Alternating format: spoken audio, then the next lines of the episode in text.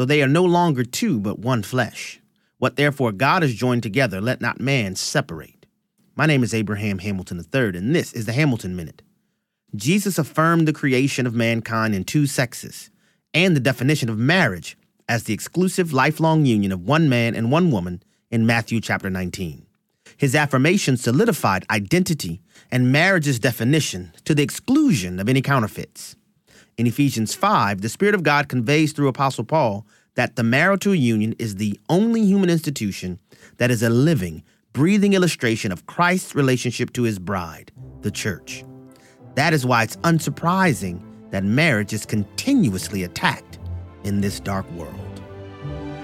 Listen each weekday from 5 to 6 p.m. Central for the Hamilton Corner with Abraham Hamilton III, public policy analyst for the American Family Association.